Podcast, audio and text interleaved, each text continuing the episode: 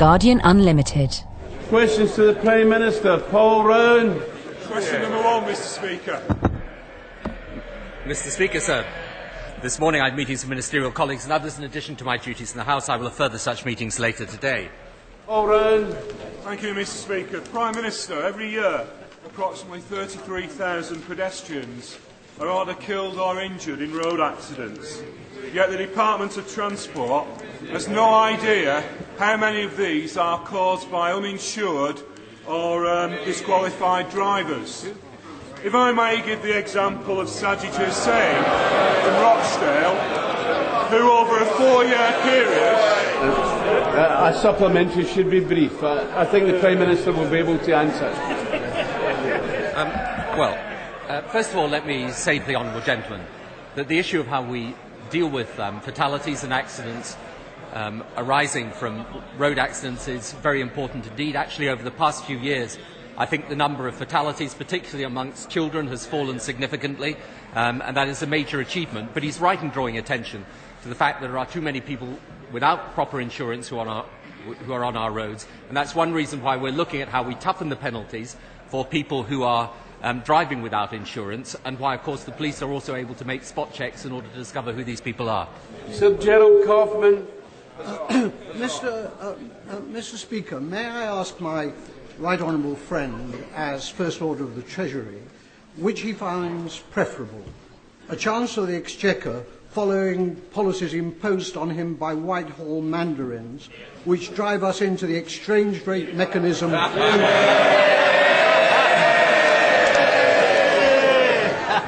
and create economic havoc, or a Chancellor of the Exchequer carrying out Labour Party policies which have created record employment. Which have created record employment levels and unparalleled prosperity for this country. I think uh, my right honourable friend makes his point extremely well. Uh, and some people, of course, remember Black Wednesday, interest rates of 15%, 3 million unemployed, an economy in recession under the Conservatives. This Chancellor has delivered the longest period of economic growth in our history. We should be proud of that. David Cameron. Thank you. Thank you, Mr. Speaker. I, I don't know why the Home Secretary is smiling. He'll soon be running a power station in Siberia.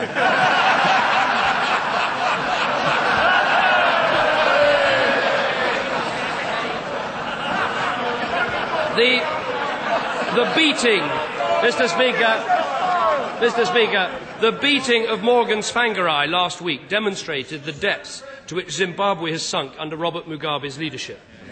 Will the Prime Minister confirm what the Foreign Secretary said yesterday that the government will now press the EU for an extension of sanctions against Zimbabwe? What specifically will he now do to make sure this happens? We will uh, press the European Union to widen the sanctions, um, the political sanctions that were introduced in 2002 and which were introduced very much as a result of our prompting at the time. Um, and that assets freeze and travel ban we will seek to extend as far as we can.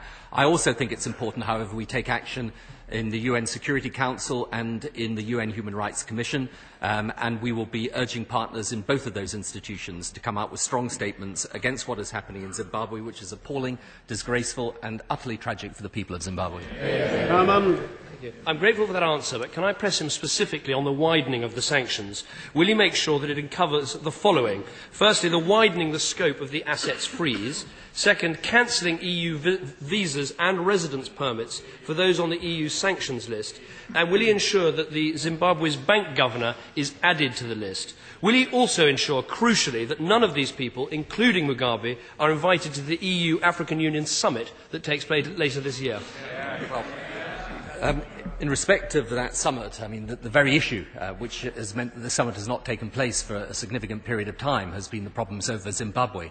I also think it's important, however, um, that as well as we uh, extend the, the, the sanctions and the assets and the, and the travel ban and so on, the most important thing for us to do is to make sure that those other African countries um, particularly those in the neighbourhood of Zimbabwe, do everything they possibly can to make it clear that this is a disaster not just for the people of Zimbabwe, it, it also is a disaster for the reputation, for good governance in Africa.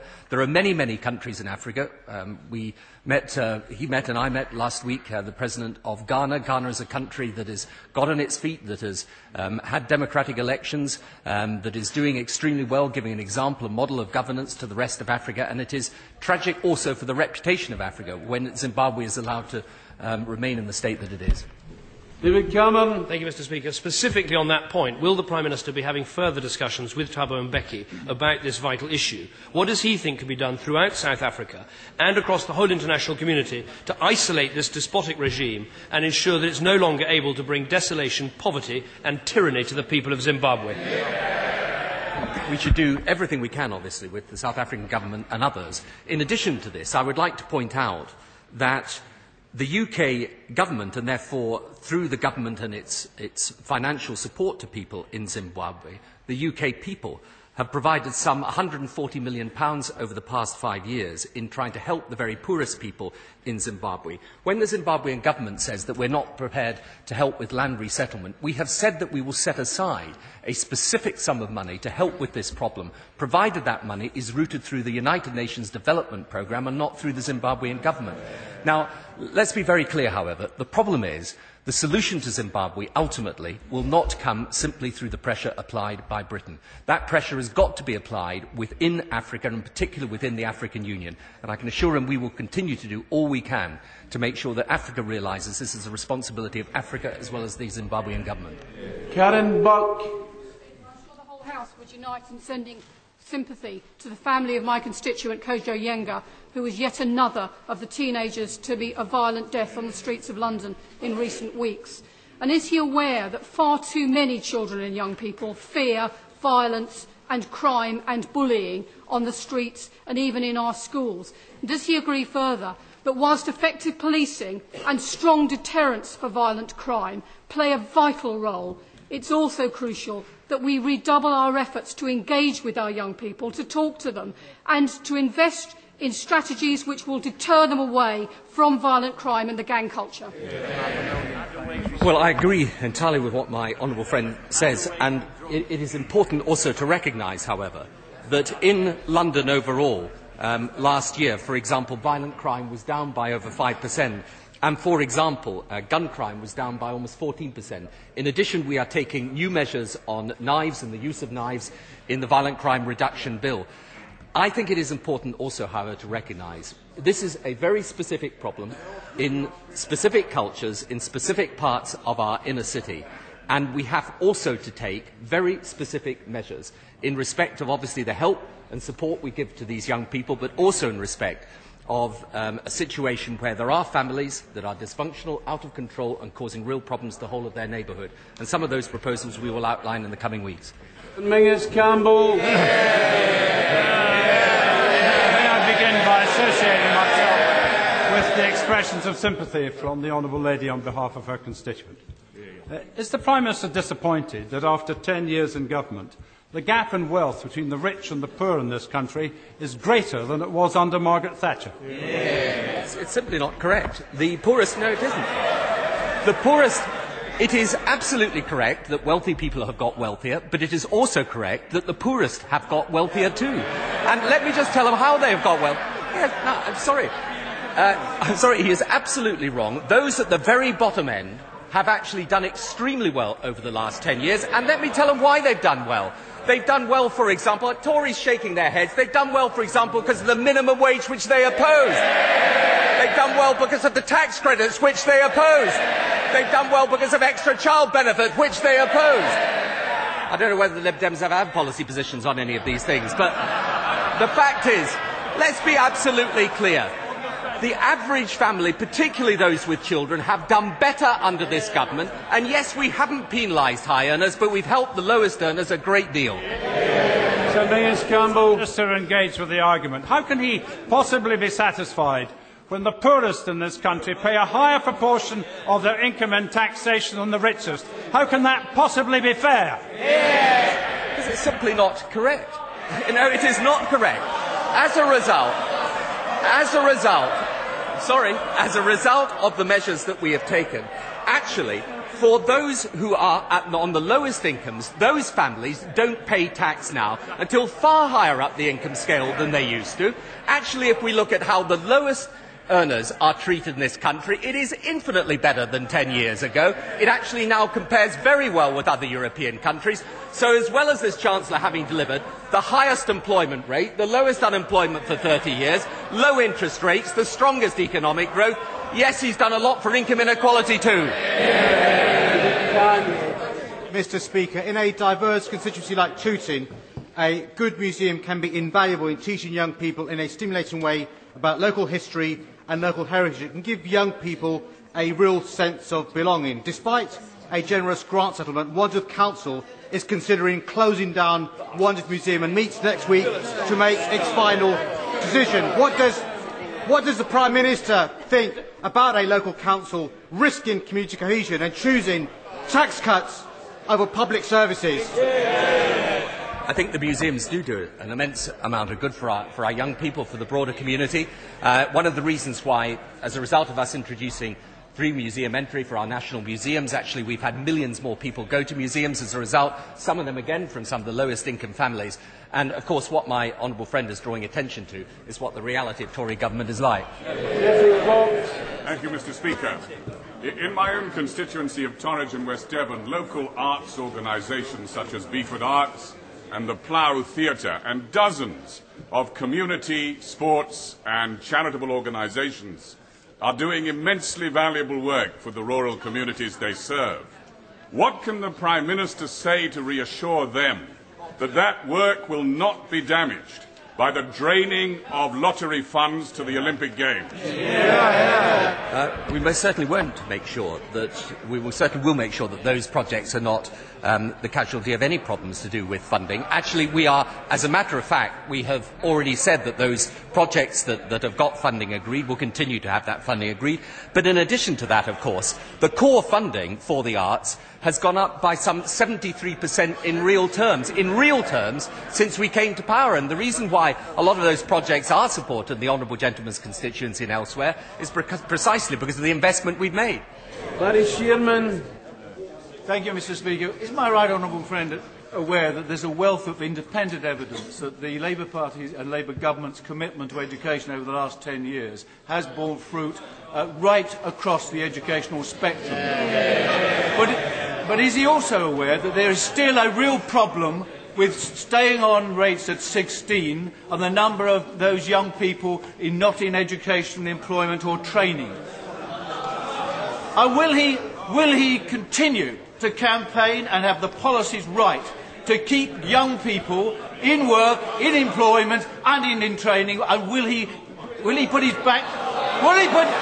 Will, will he put back his efforts into the new diplomas that we all want to come in in September 2008? Yeah.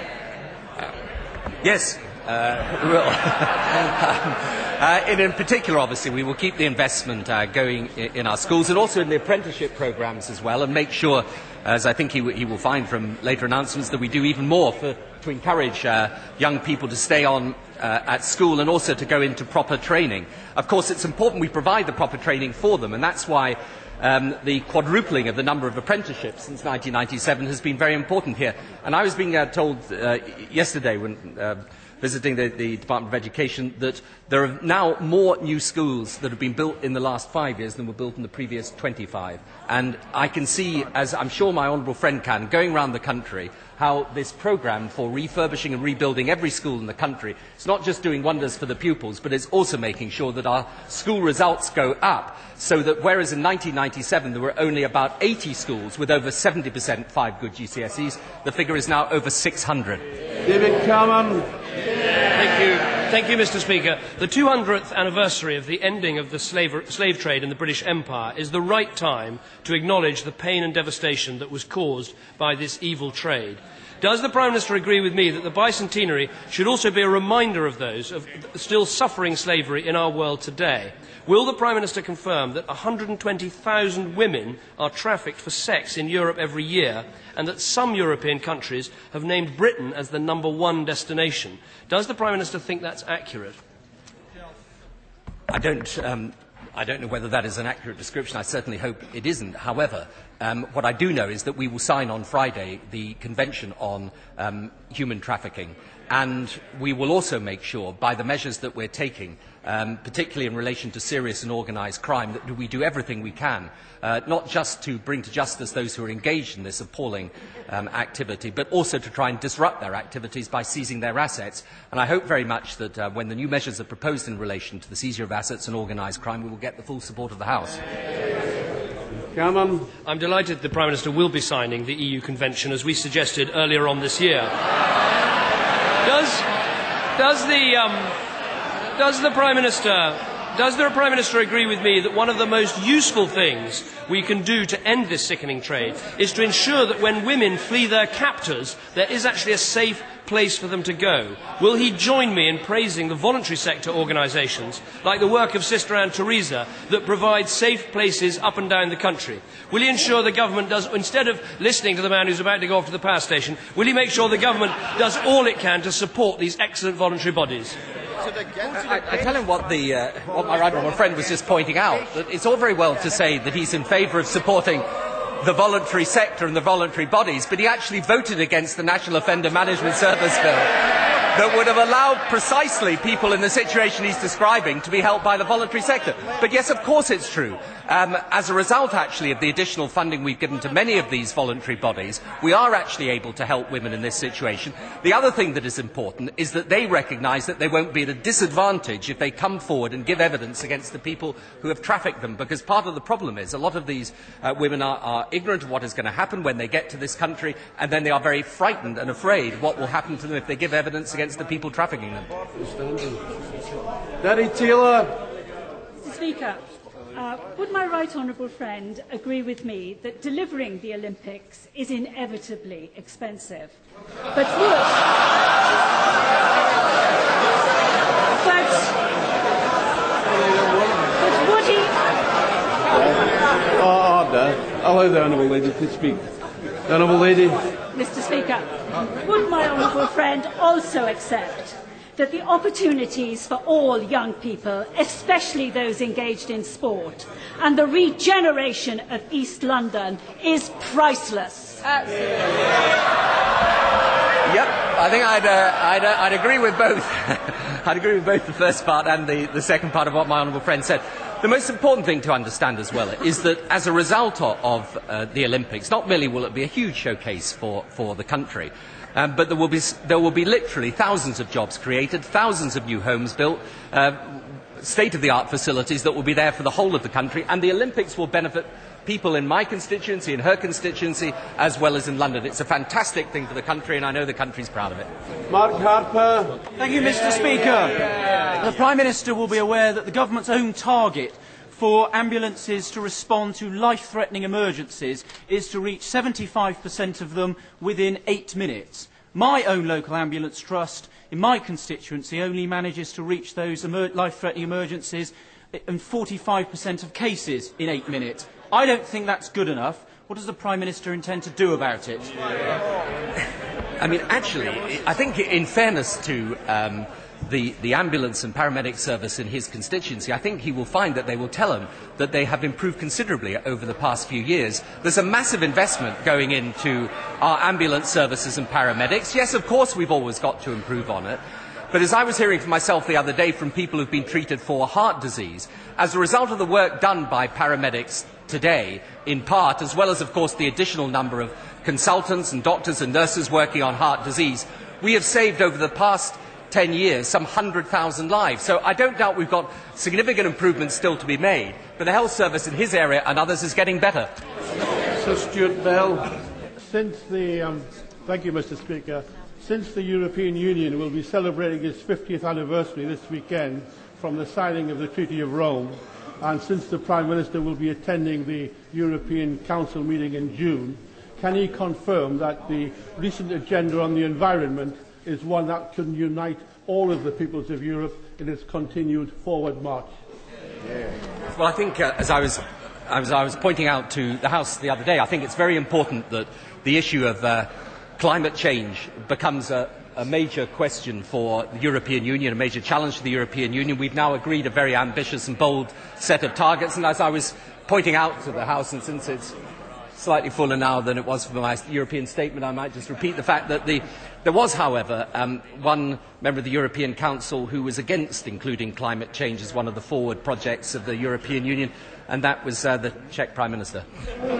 Lee Scott.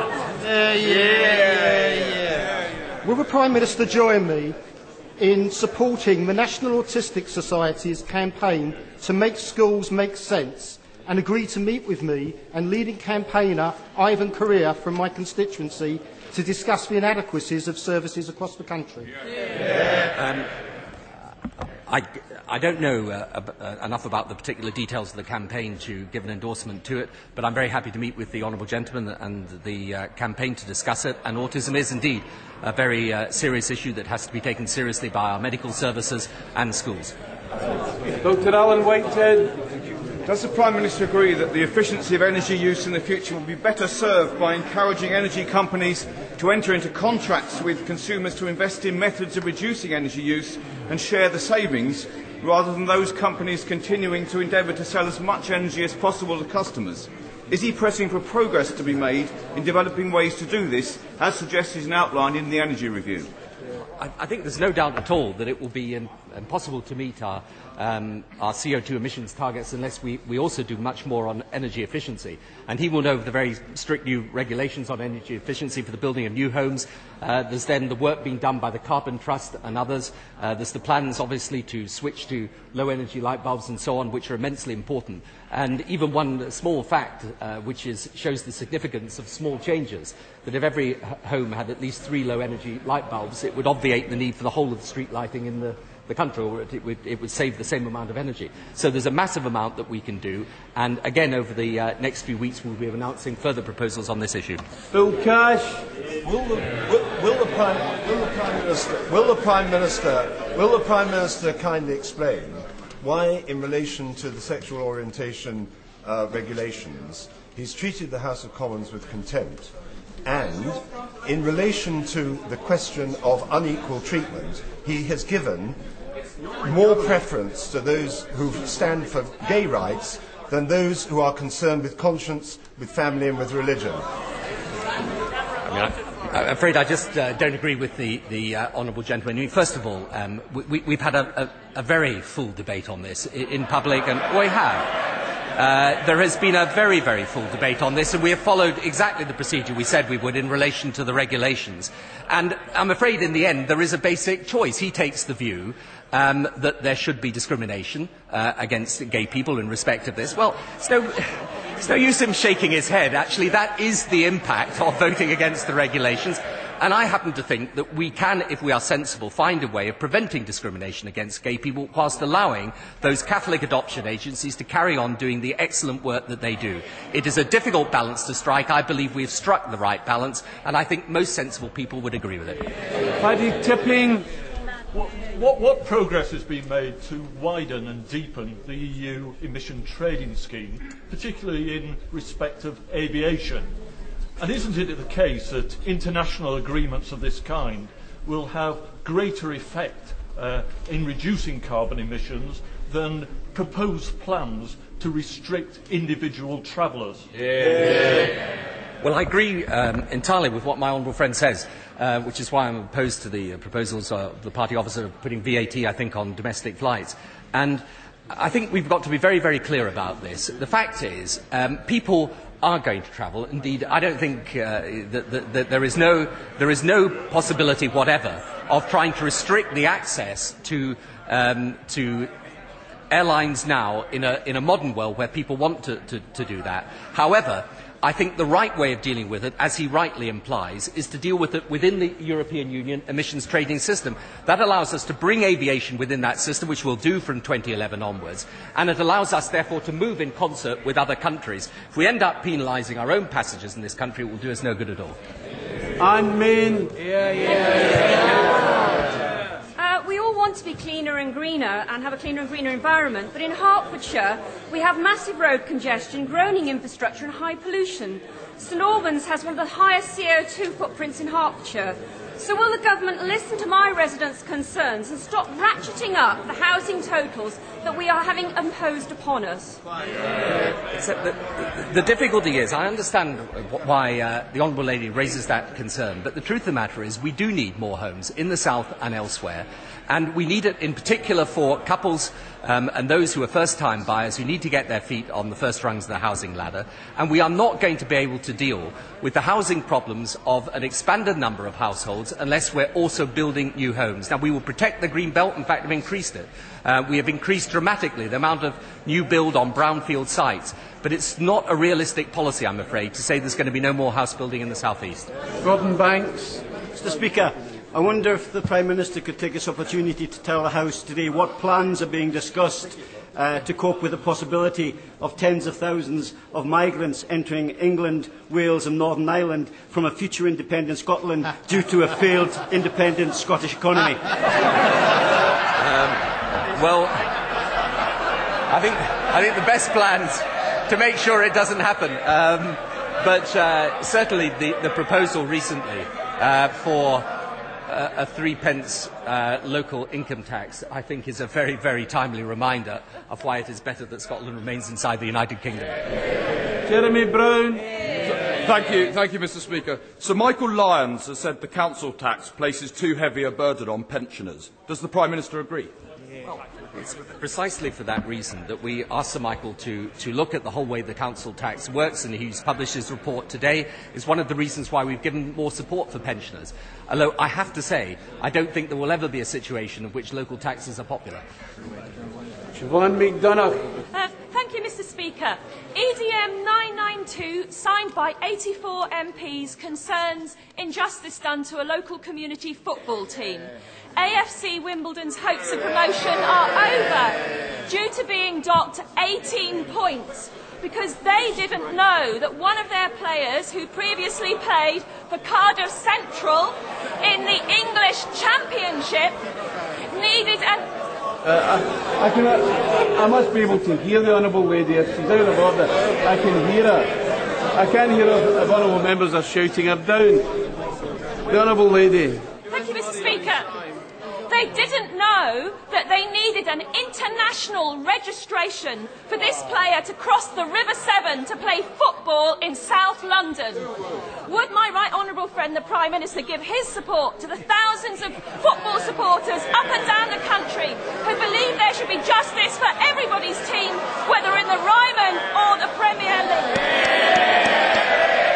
Um, actually, I, I agree with her, as a matter of fact. I think she's absolutely right. It sounds to me a daft rule, and someone should change it.